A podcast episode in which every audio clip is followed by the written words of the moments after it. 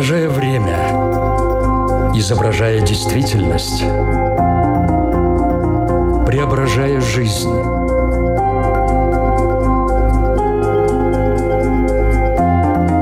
Форма выражения. Программа о том, как мы проявляем себя в этом мире –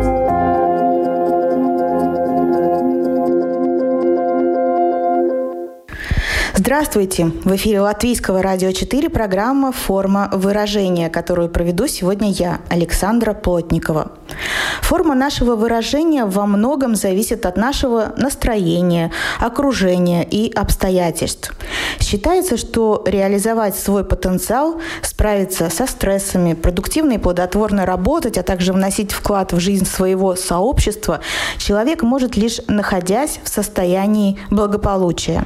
Это состояние называется психическое здоровье и является основой эффективного функционирования общества. Коронавирус многие называют своего рода краш-тестом не только для экономики и здравоохранения, но и для психики людей, приведя к вспышкам психологических проблем по всему миру, которые проявляются в росте тревожности, суицидальных настроениях, домашнем насилии и появлении панических атак. Однако делать научные выводы на этот счет пока рано. Последствия пандемии такого масштаба ученым еще только предстоит изучить. Мы же, в свою очередь, здесь и сейчас постараемся разобраться, как в целом формируется психическое здоровье, из каких аспектов оно складывается, какие факторы оказывают на него влияние, что в 21 веке можно считать нормальным. Разобраться в этой непростой, но очень важной теме поможет один из ведущих в Латвии специалистов, врач-психиатр, заведующий клиники детской психиатрии, детской клинической университетской больницы Никита Безбородов. Здравствуйте. Здравствуйте. Форма выражения. Начнем, наверное, с терминологии. Что такое психическое здоровье? Здесь есть э, два, э, два способа, как мы можем формулировать. Ну, классически мы, э, ну, когда думаем о здоровье, мы думаем ну, в таком негативном ключе. То есть здоровье – это отсутствие болезни какой-то.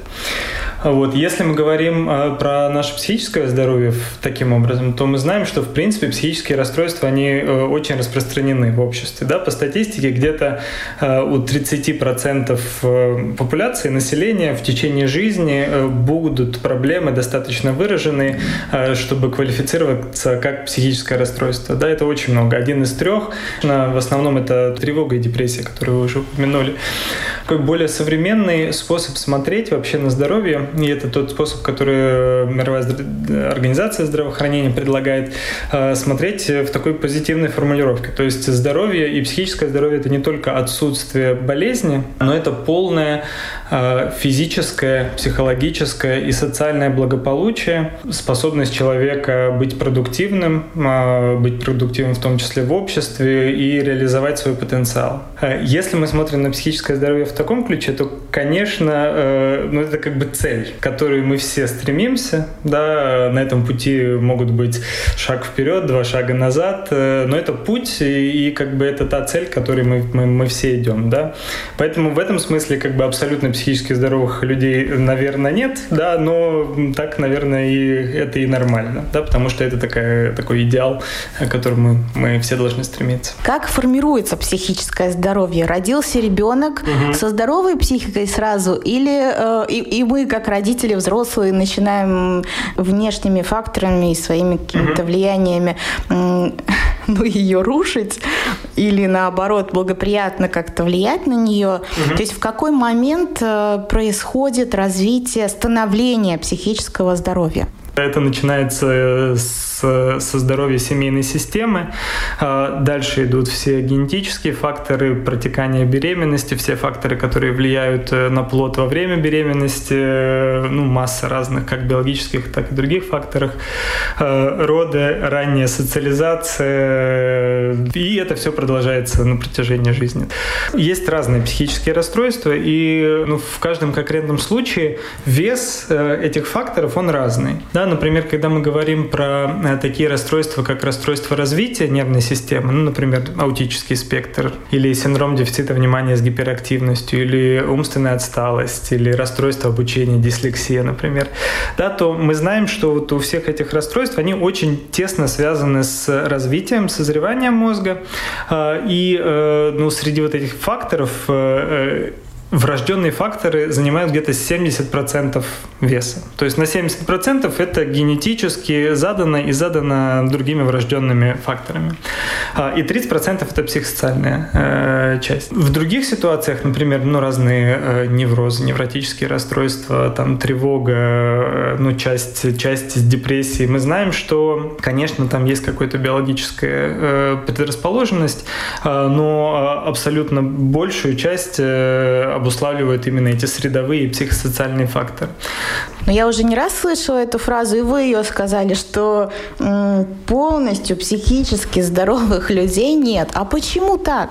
Э, здесь вопрос, э, на самом деле, э, о том, что такое норма и что такое не норма. Как мы вообще понимаем, ну вот я здоров психически или нет, или вы, у вас вы здоровы или у вас есть какой-нибудь психиатрический диагноз, расстройство. То, что надо очень четко понимать, когда мы говорим о, о разных психических расстройствах, на самом деле это не отдельные болезни, это вообще не болезни.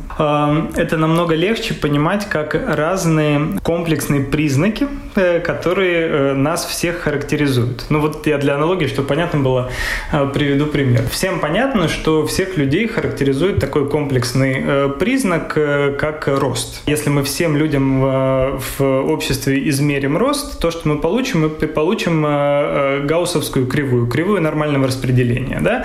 У большинства людей этот признак, он средне развит, у них средний рост, и есть две, два экстремума этого распределения, есть мало статистически людей, которые очень-очень высокие. А, есть э, другой конец э, э, распределения. Люди, у которых очень-очень маленький рост, а статистически таких людей мало. Ну, про рост это всем понятно. То, что не всем до конца понятно, что абсолютно то же самое характеризует и все признаки нашего психического функционирования. У нас у всех есть способности социальной коммуникации. Они у всех развиты в той или иной мере. Есть люди, у которых мозг супер-супер социальный, ну, таких людей мало. И есть другой э, конец этого распределения по этому признаку. Э, люди, у которых есть трудности с развитием именно этого социального мозга. И вот этот конец э, вот этого большого спектра мы обозначаем медицинским диагнозом расстройство аутического спектра. У нас у всех есть настроение. У меня бывает хорошее настроение, бывает плохое настроение. Есть люди, у которых намного больше настроения, и вот в экстремальном э, конце этого большого спектра настроения находится то, что когда-то называлось э, маниакально-депрессивный психоз, да, сейчас называется биполярное расстройство настроения. И это касается, в общем, любого психиатрического диагноза и любой сферы нашего психического функционирования. И, соответственно, очень интересный вопрос, э, ну а где эта граница? Где эта граница между нормальностью и ненормальностью?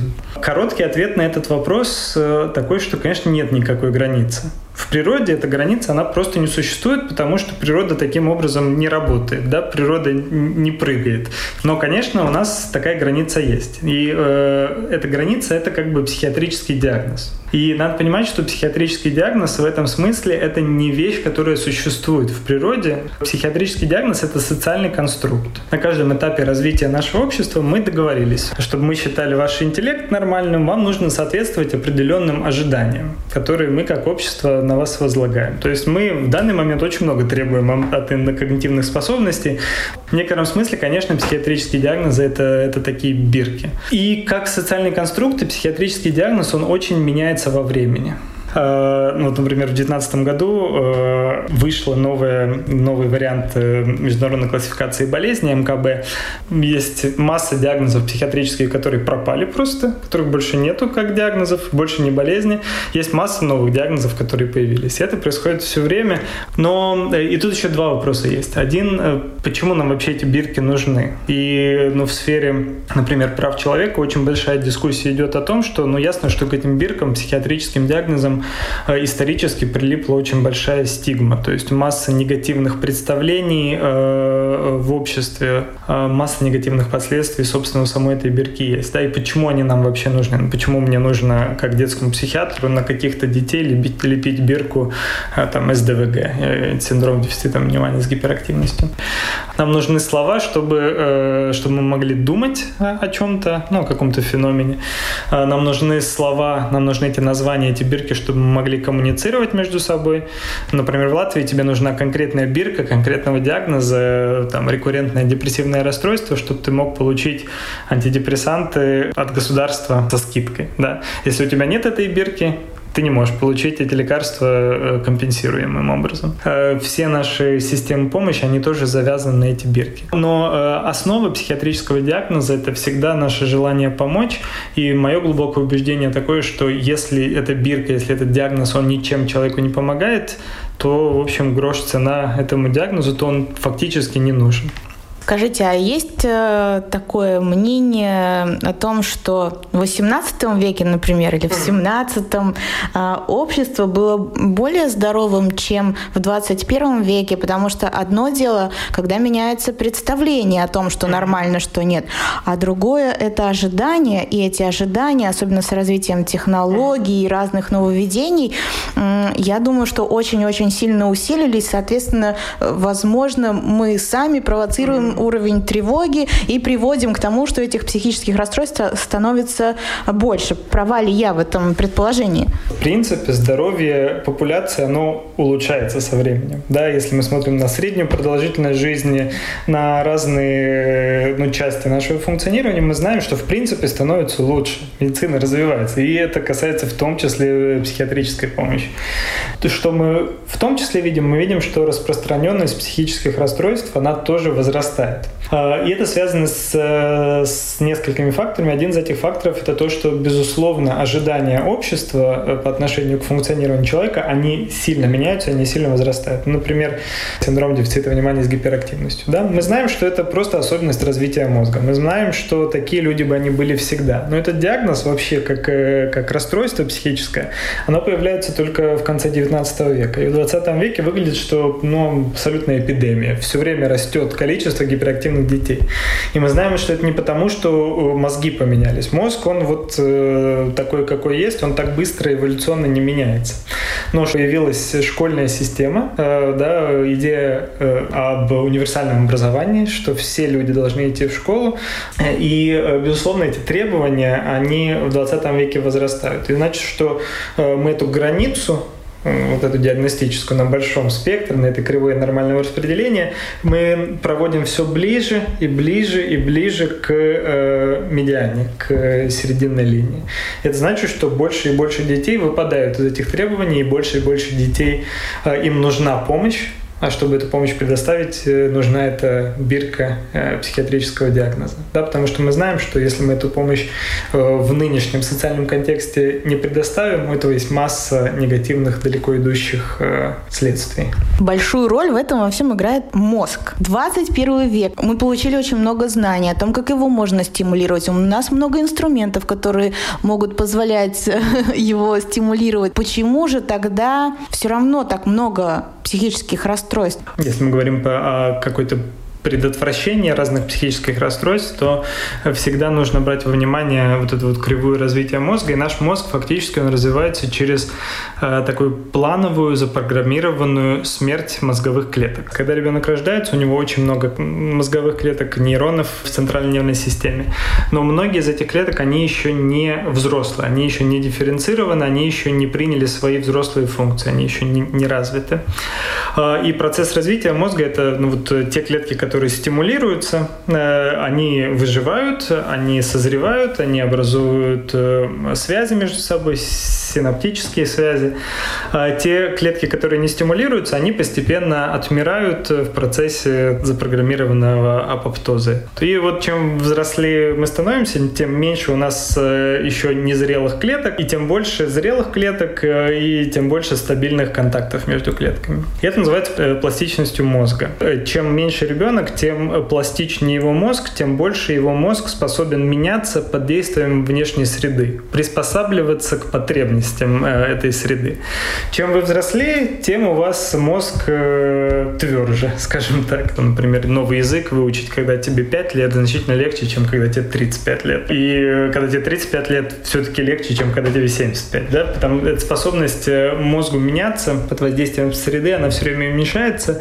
Вот это вот основная причина того, почему всегда, когда мы говорим о нашей способности помочь с каким-то ну, трудностью или с расстройством, э, или о нашем желании предотвратить, это мы всегда говорим о ранней э, интервенции. То есть чем раньше мы понимаем, что есть какие-то трудности э, в функционировании психическом, в развитии и так далее, чем раньше мы целенаправленно что-то начинаем делать, тем э, лучше наша способность помочь. Э, и самый критический период э, для развития мозга – это первые три года жизни. Тот период, когда закладываются основы нашего дальнейшего здоровья психического. Как эту основу правильно заложить? Наш мозг – это социальный орган. И, безусловно, мозг, он развивается в контексте социальной среды. Но когда ребенок маленький, то те части мозга, которые, например, отвечают за регуляцию, они еще вообще не созрели. Это значит, что как, э, собственно, процесс развития, стимуляции э, мозга и тренировка этих навыков, это все э, происходит через внешнюю, внешнюю регуляцию.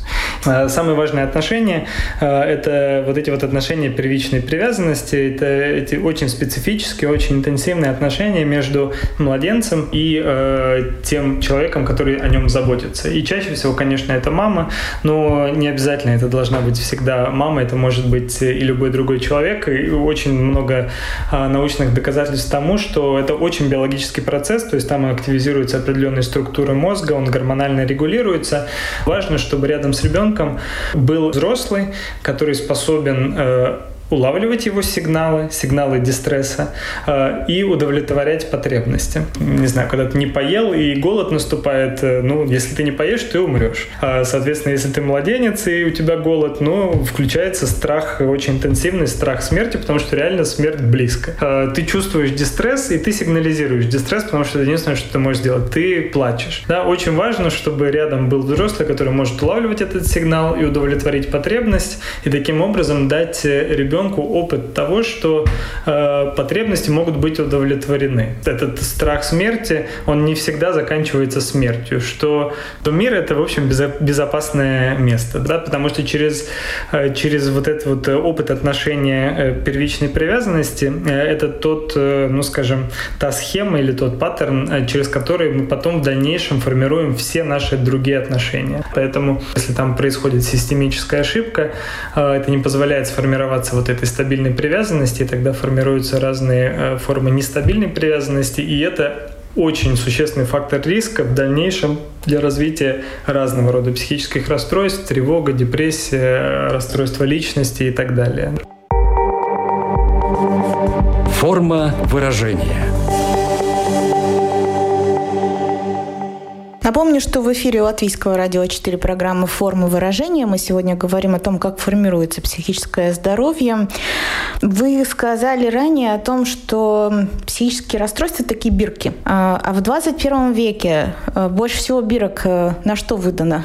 Ну, это хороший вопрос. Но это всегда вопрос ценности. И это даже, наверное, ну, не только вопрос века, это мы наблюдаем даже, если мы сравним, например, разные страны очень сильно возрастает э, э, распространение, например, того же самого синдрома дефицита внимания с гиперактивностью. Мы видим, что распространение депрессивных расстройств сильно возрастает. И это во многом, наверное, связано с тем, как мы как общество вообще понимаем э, нормальное функционирование человека. И здесь ну, есть такое, в общем, некоторое отличие, например, между Америкой и Европой. В Америке исторически их общество, оно сложилось фактически в 16 16-17 веке из, э, из людей, которые приехали из Европы, убежали фактически, пилигримов, которые в основном были протестантами, они бежали от диктата католической церкви в поисках э, лучшего мира.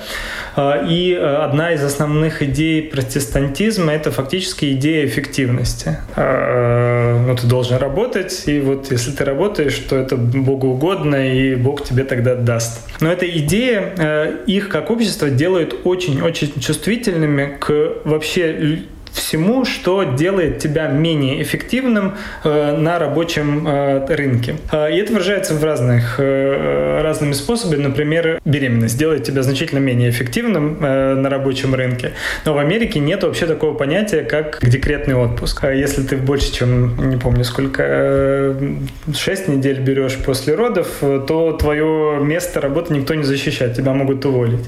Э, болезнь любая делает тебя менее эффективным, но у них нет универсального здравоохранения. Все основано на, э, на страховке, насколько ты эффективен был, когда ты работал, вот такое ты здравоохранение получишь. А возраст делает тебя менее эффективным, но у них нет понятия пенсии, да, у них опять же есть э, страховая пенсия, насколько ты наработал в течение жизни, э, также ты будешь жить, когда ты не сможешь работать в большом возрасте.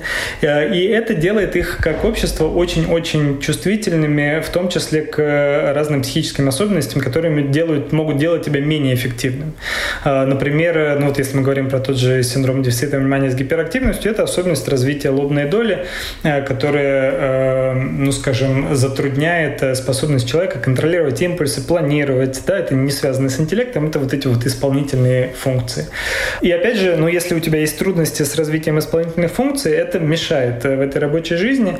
А, и в Америке у них есть значительно больше, как бы, ну вот это социальная инициатива, и это выражается тоже в медицине медицинской среде диагностировать как расстройство, и у них распространенность дефицита внимания с гиперактивностью ну, в два раза выше, чем э, в любом, в любом другом месте. Я видел цифры до 15%, что сейчас они считают, что 15%, ну 10 э, точно процентов детей э, гиперактивные.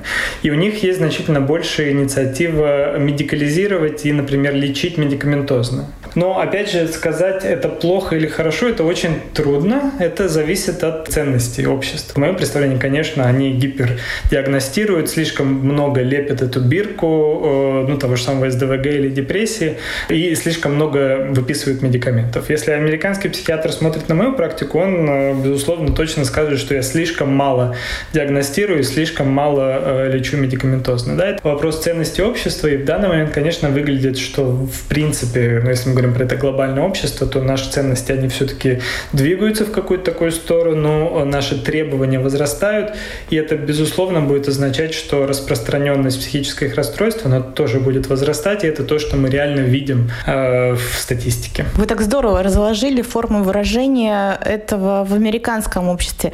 Э, какие вот у нас здесь особенности в рамках этой темы? Нам очень трудно говорить, э, ну, скажем так, основываясь на каких-то цифрах, потому что у нас статистики хорошей нету, к сожалению, по Латвии, э, если мы говорим про распространенность психических расстройств.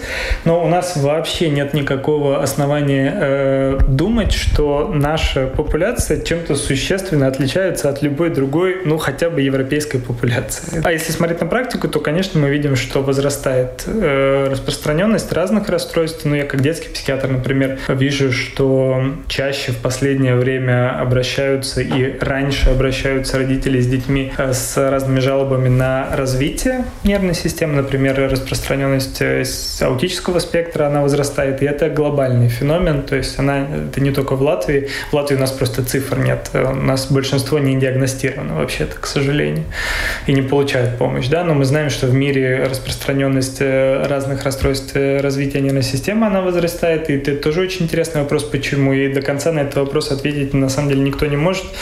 Распространенность тревожных расстройств расстройств, распространенность, э, опять же, расстройств настроения, э, она, безусловно, возрастает и э, в нашем обществе тоже. Конечно, мы очень четко видим, как большие макросоциальные факторы влияют. Ну, например, если мы смотрим на кривую суицидов, это один из таких индикаторов, который опосредованно, но в том числе указывает на распространенность расстройств настроения. Депрессия — это один из основных факторов риска самоубийства.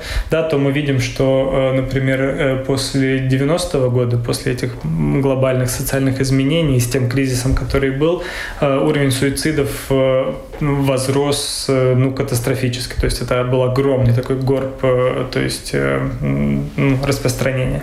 И потом он постепенно снижался. Да, в 2008 году, когда наступил очередной кризис, мы видим, что этот уровень опять подскочил и потом опять начал снижаться.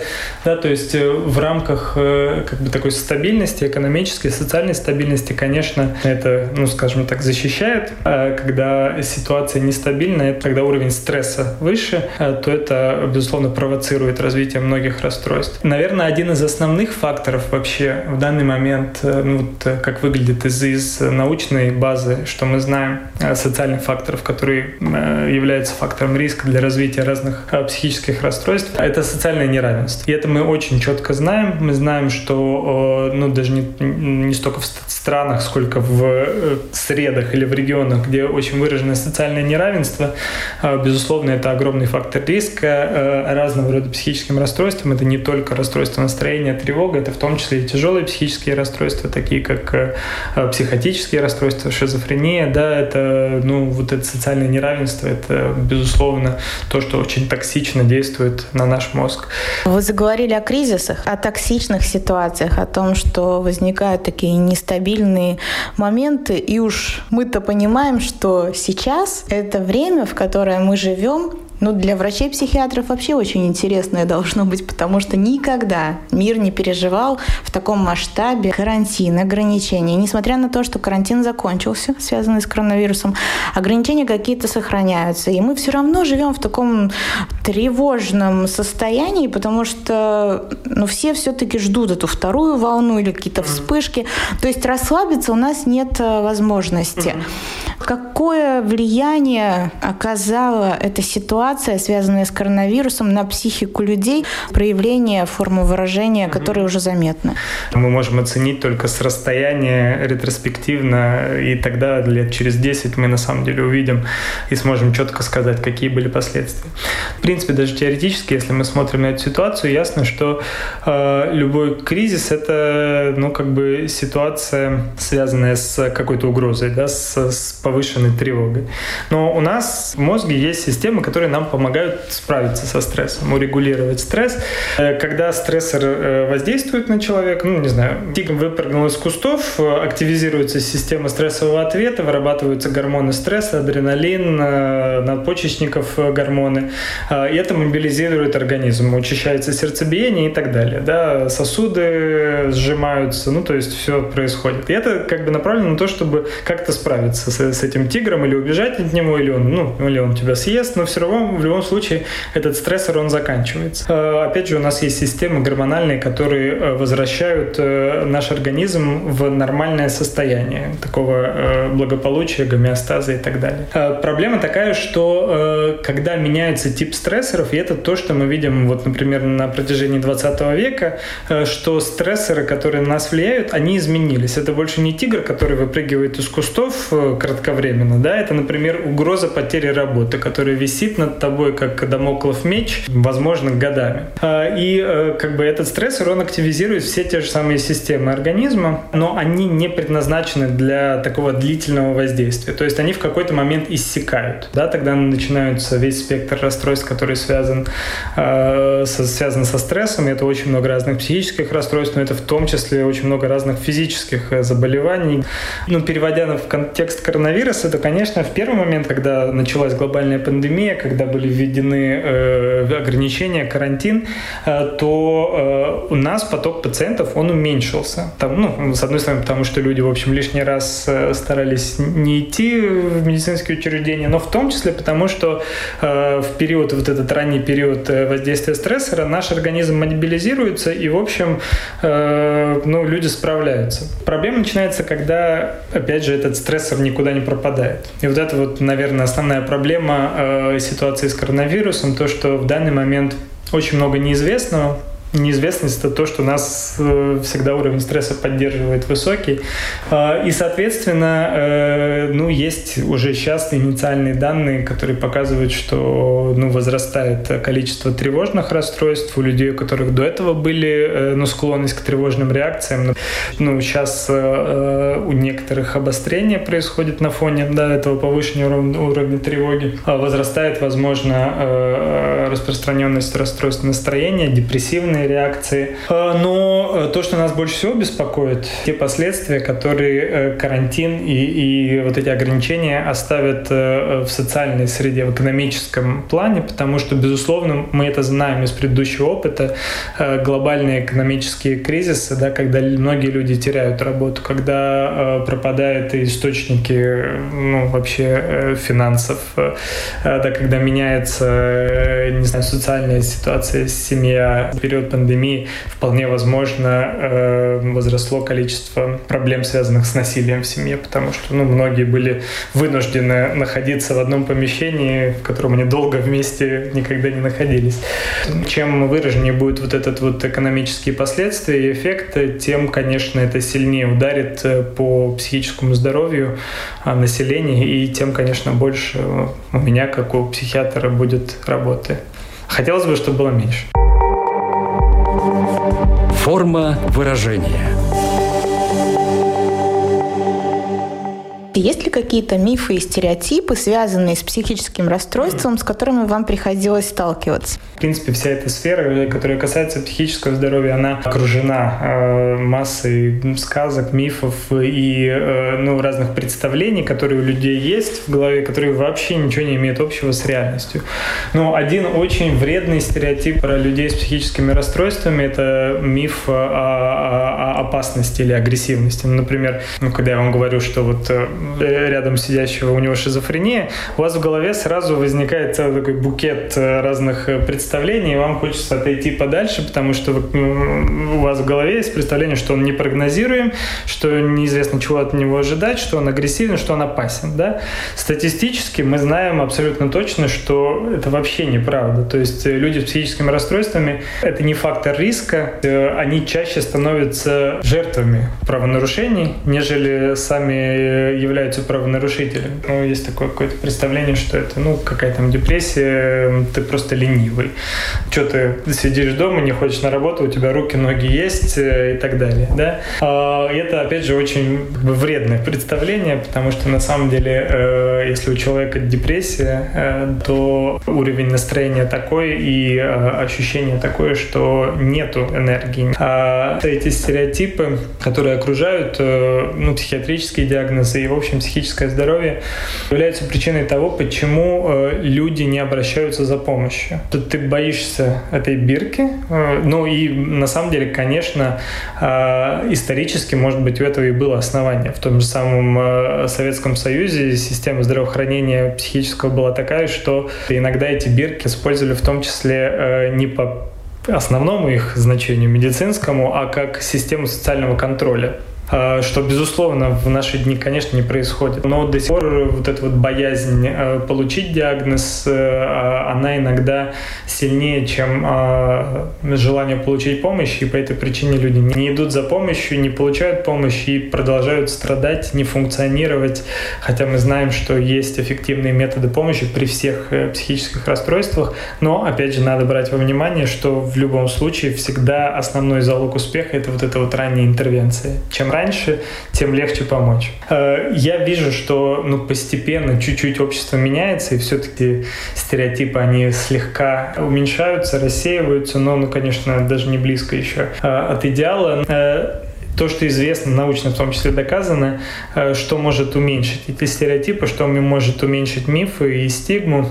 Единственное, что эффективно это может сделать, это позитивный социальный контакт даже повышение знаний, вот если я сейчас, например, буду вам рассказывать, что такое шизофрения, э, это не поменяет ваше отношение эмоциональное и не поменяет ваше поведение и вашу эм, склонность, э, ну, скажем так, социально дистанцироваться, дискриминировать в, какой-то, в каких-то моментах э, людей с шизофренией. А то, что может поменять вот эти вот э, эмоциональную реакцию и поведение, это если вы, например, знаете человека, у которого шизофрения, но который живет с ней, справляется, функционирует и так далее. А, и доказано, что это работает не только ну, в личном контакте, это работает в том числе в виртуальном контакте, поэтому так важно, что, например, в популярном сериале у одного из героев, знаю, синдром Дауна, например, или аутизм, или, или депрессия, что премьер-министр страны э, говорит, рассказывает публично, что у него, у меня была депрессия, но я в конкретном моменте говорю про Норвегию. Люди видят, э, э, ну, что у этих диагнозов, у этих проблем у них есть человеческое лицо. Когда мы знаем, что с этим можем, можно справиться, мы знаем, что, что люди, у которых какие-то психические расстройства, они ничем не хуже и не лучше всех остальных. У всех есть свои, свои трудности в какой-то момент. Э, и это один из основных причин, почему, э, ну, почему например, если мы говорим про систему э, социальной помощи, систему здравоохранения, систему образования, очень большая проблема, которая в Латвии до этого существовала и до сих пор еще до конца не решена, это то, что все эти системы, они у нас исторически институциональные. То есть вот есть обычные школы, где учатся обычные дети, а есть специальные школы, где учатся какие-то специальные дети. И вот если ты специальный ребенок, то ты можешь всю жизнь прожить и никогда в жизни э, а, обычного ребенка не встретить. И наоборот, да. Э, и поэтому, когда вы неожиданно вдруг встречаетесь, то вот э, у этого обычного человека, так называемого, есть э, огромное желание перейти на другую сторону улицы и вообще с тобой ничего общего не иметь, потому что, потому что мы боимся того, чего мы не знаем. А если вот э, ты с ранней группы детского сада в одной группе был с ребенком, у которого тот же самый синдром Дауна и, и расстройство интеллектуального развития, ты знаешь, что он такой же хороший человек, как все остальные, у него есть свои хорошие качества, свои плохие качества, ну, как у всех.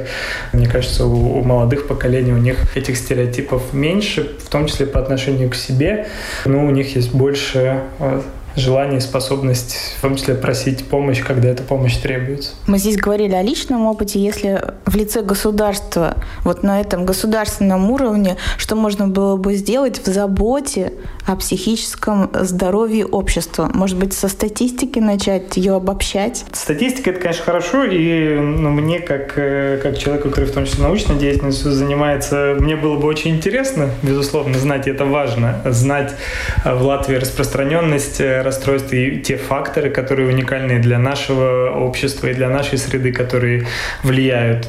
Э, но если мы хотим на таком э, глобальном уровне, на политическом, э, как-то помочь, все активности, которые направлены на уменьшение неравенства в обществе, они, безусловно, важны, и они, безусловно, имеют своим эффектом улучшение психического здоровья. Например, американская модель развития в моем представлении, это не лучшее с точки зрения психического здоровья.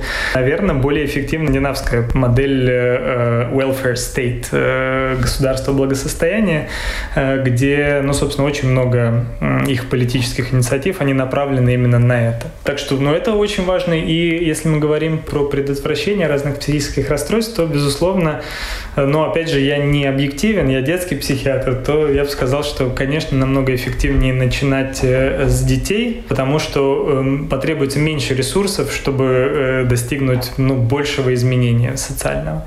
И здесь, э, ну, мне кажется, очень важная, э, важная сфера — это образование. Школа — это то, где проводят дети большую вообще часть э, определенного периода жизни, и это очень важный фактор. Инклюзивная система образования, она лучше, чем, э, чем э, сегрегированная система образования, и, в общем-то, я позитивно оцениваю те реформы, которые ну, начинают происходить. Но проблема в том, что это требует ресурсов, это требует знаний, и это требует э, от самой системы э, готовности какой-то. Но э, вообще нормальная реализованная система инклюзивного образования — это фактически, по-моему, единственный способ, как можно ну, сформировать такое взрослое, инклюзивное, социально ответственное общество. Конечно, в сфере социальной помощи нам нужно двигаться от институций к помощи, которая оказывается в социуме, и в том числе в рамках здравоохранения нам нужно уходить постепенно от институций. Институции, безусловно, они когда-то были очень важны, и стационарная помощь в том числе, конечно, нужна э, людям с, с тяжелыми психическими расстройствами, обострениями и так далее, но,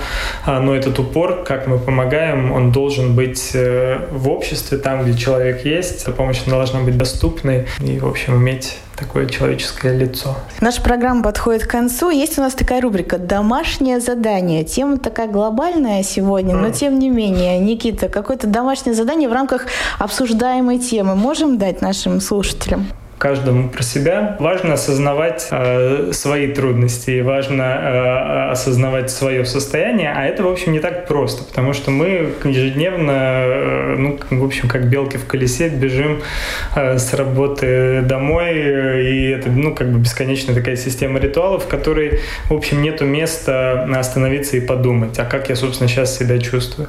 Мое домашнее задание, наверное, слушателям было бы такое, в ближайшие две недели поставьте себе будильник, будильник, найдите каждый день три минуты, в которых вы, собственно, находитесь в каком-то тихом, спокойном месте, где вас никто не беспокоит, и вот эти три минуты э, слушаете себя. Задаете этот вопрос, как я сейчас себя чувствую, куда я иду, какие мои цели.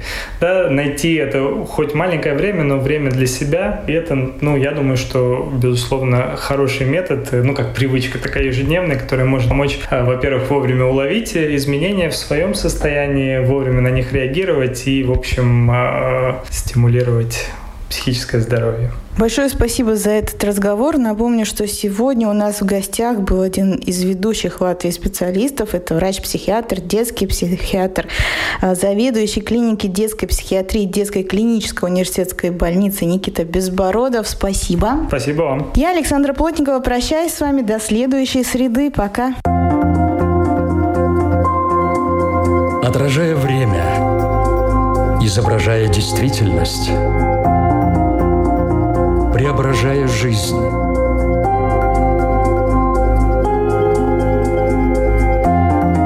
Форма выражения. Программа о том, как мы проявляем себя в этом мире –